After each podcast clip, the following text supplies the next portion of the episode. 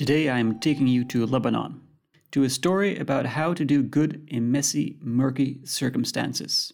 Here to tell the story are Muzna al-Masri and Neil McCulloch. They recently co authored a report about a town in the Bekaa Valley, in the east of the country, a couple of stone throws away from Syria. The town is called Zahle, and it has 24 hour electricity, which is unfortunately unique in Lebanon. Responsible for the service is EDZ, short for Electricité de Zahle. They got a concession to operate in the town from the national utility, which is EDL, the Électricité de Liban. So, acronyms out of the way, if you're curious about how they did it and what we might learn from it, welcome to the social life of energy.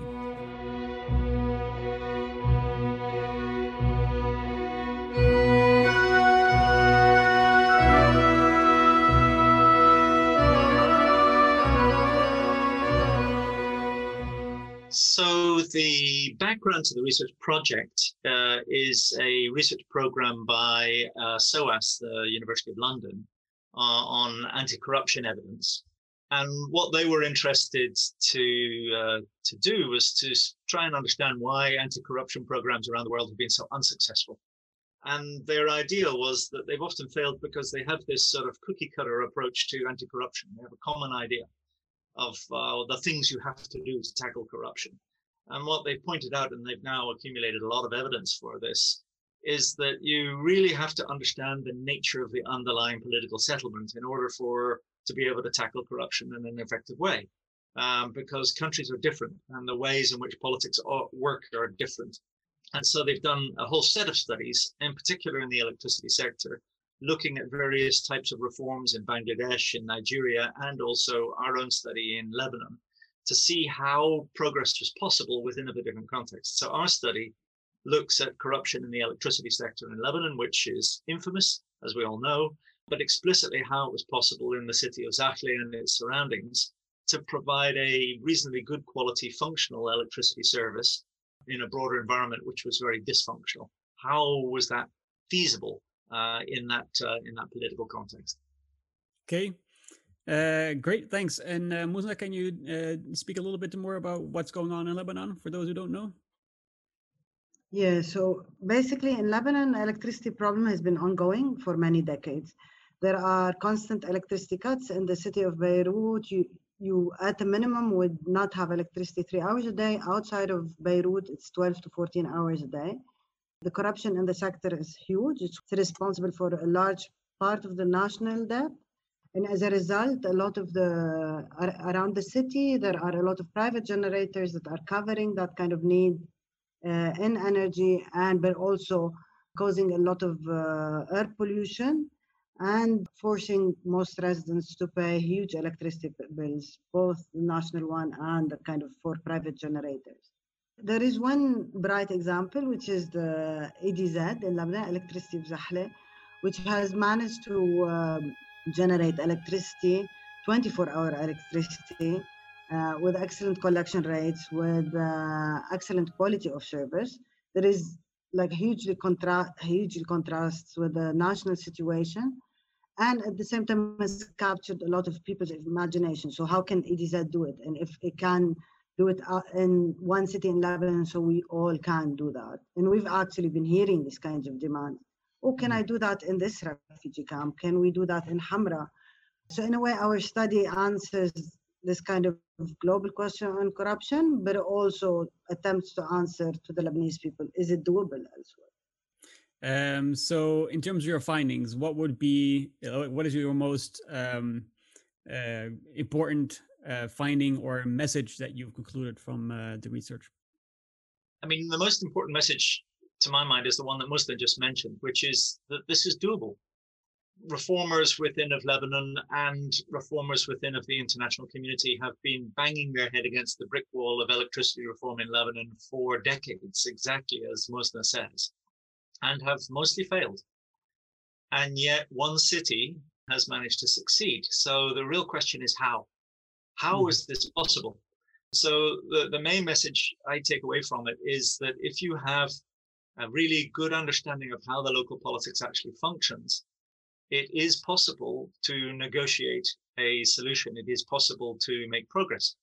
However, what our study shows, which is a little bit uncomfortable, is that this is not a story of some heroic reformer doing all the right things against all the odds. It's a much messier, much more uh, murky uh, story than uh, than you might like to believe, because EDZ has succeeded in part because of the failure of the Lebanese state, and it's succeeded in part at the expense of the Lebanese state.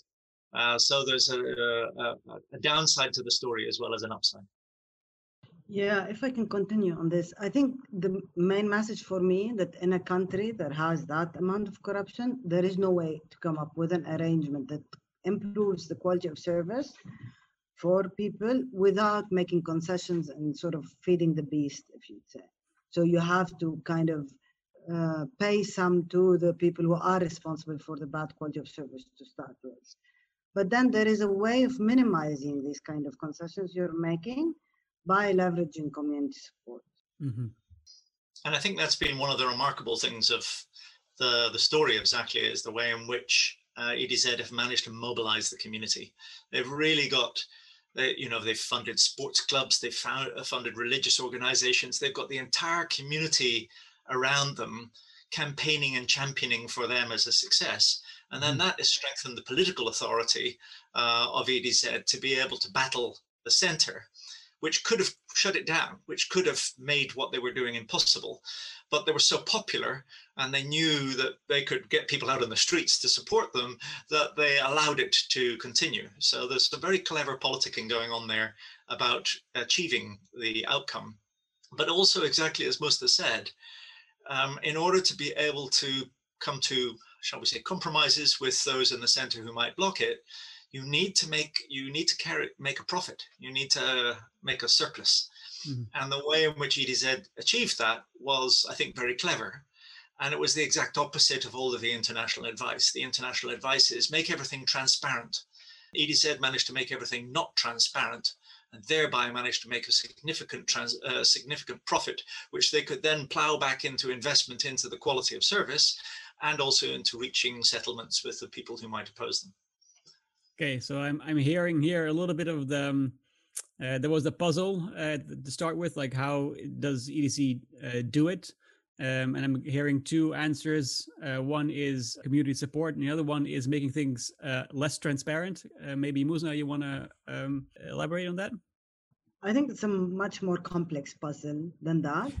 I think the community support one, if I may elaborate on that, is not about just leveraging support. So we could like as we did research we kept on like discovering one layer after another of that kind of relationship.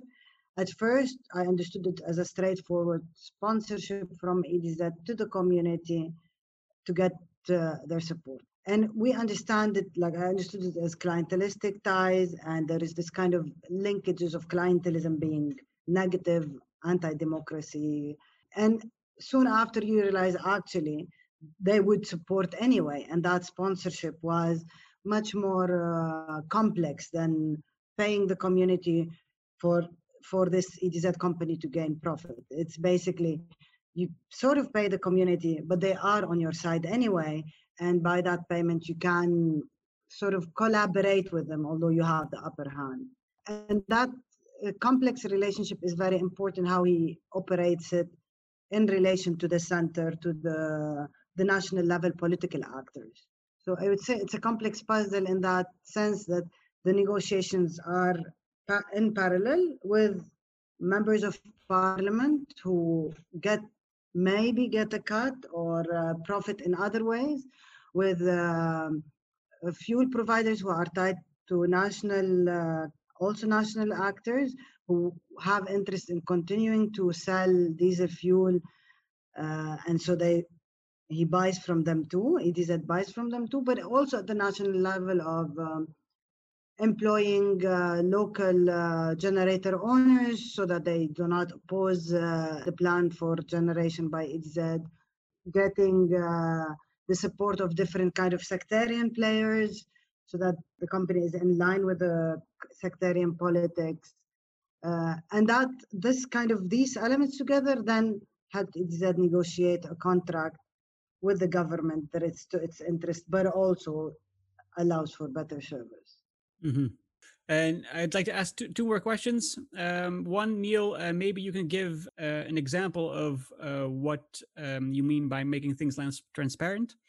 And then afterwards, maybe we can think about uh, implications of your findings, like what uh, what kind of policy advice, if you will, uh, might you draw from this? I'm not sure the policy advice is to make things less transparent, but just in terms of how that was done, it was very clever. So one of the fundamental problems with electricity supply across Lebanon has always been that the price that people pay for their electricity, the price per kilowatt hour, is way, way below the cost of supplying that electricity.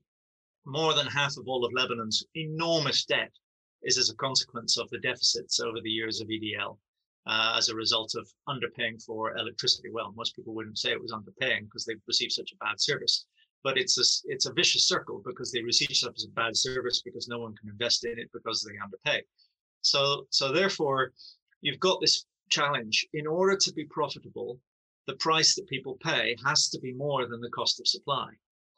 But if you were a politician and you came along and said, "Hey, you know what? We're going to treble the price of electricity," you would be booted out of office very quickly indeed.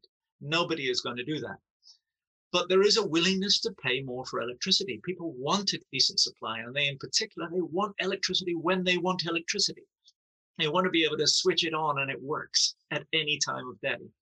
So therefore, there's a, a big latent demand for paying significantly more, a big willingness to pay, as economists say, for uh, paying significantly more for electricity if it can be there and if it can be reliable. What EDZ did was they combined their bills in 2015 with those of EDL. EDL will supply the electricity way below cost, very loss making, but that's EDL's problem. And it's been purchased very cheap by EDZ.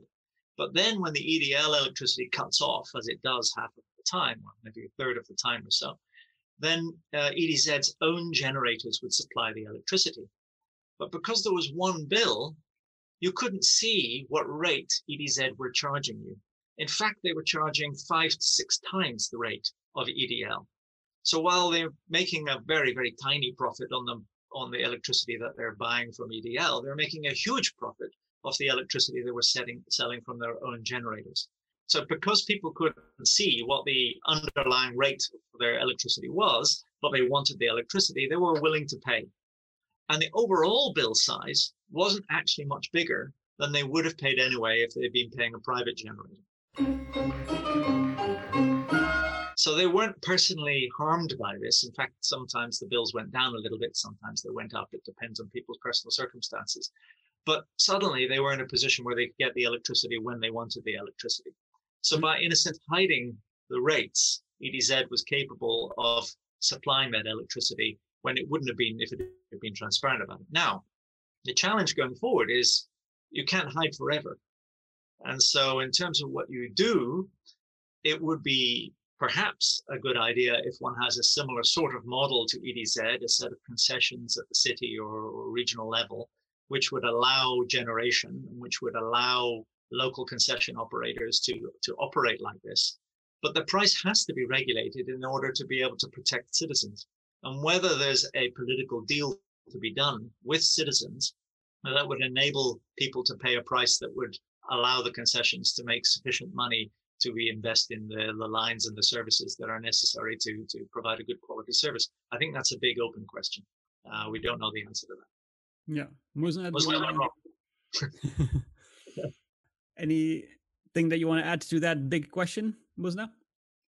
Yeah, I think there are a couple of things that go in parallel that are not about the technical. One is the discovery of how tied that kind of feeling that I have 24 uh, good service, 24 hour electricity, how tied that is to a feeling of dignity, of respect.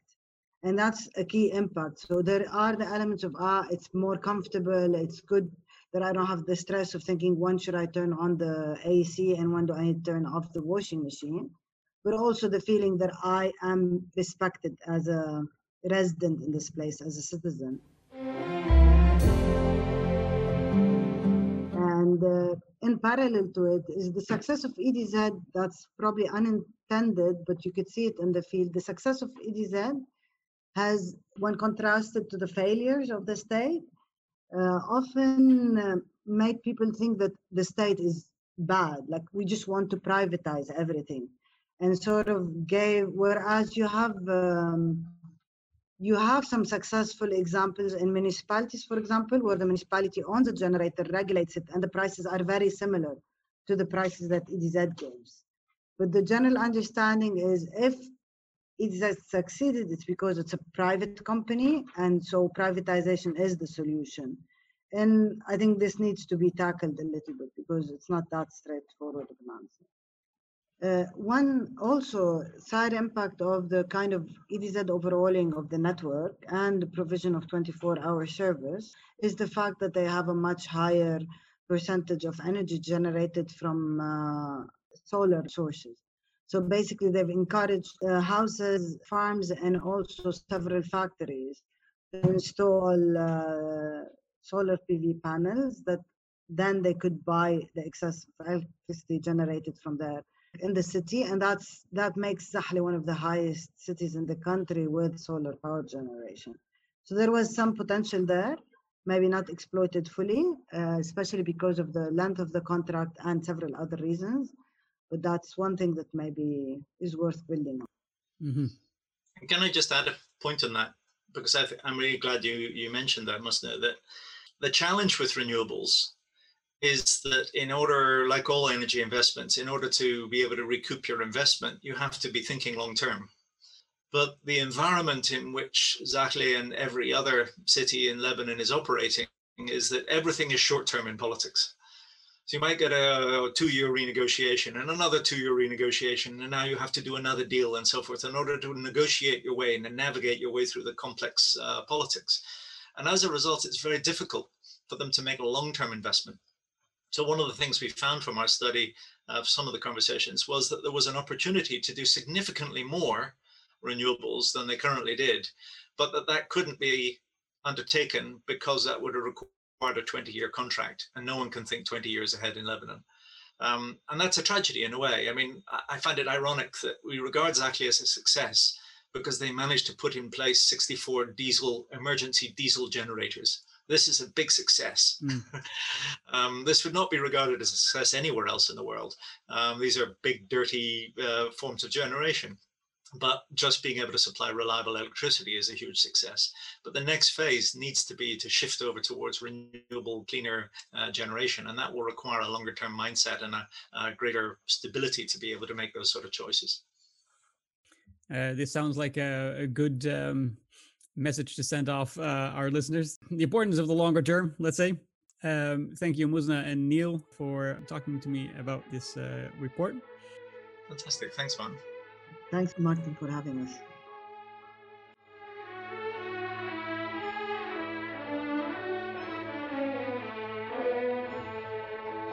And thank you to Feiruz for providing the soundtrack to this episode.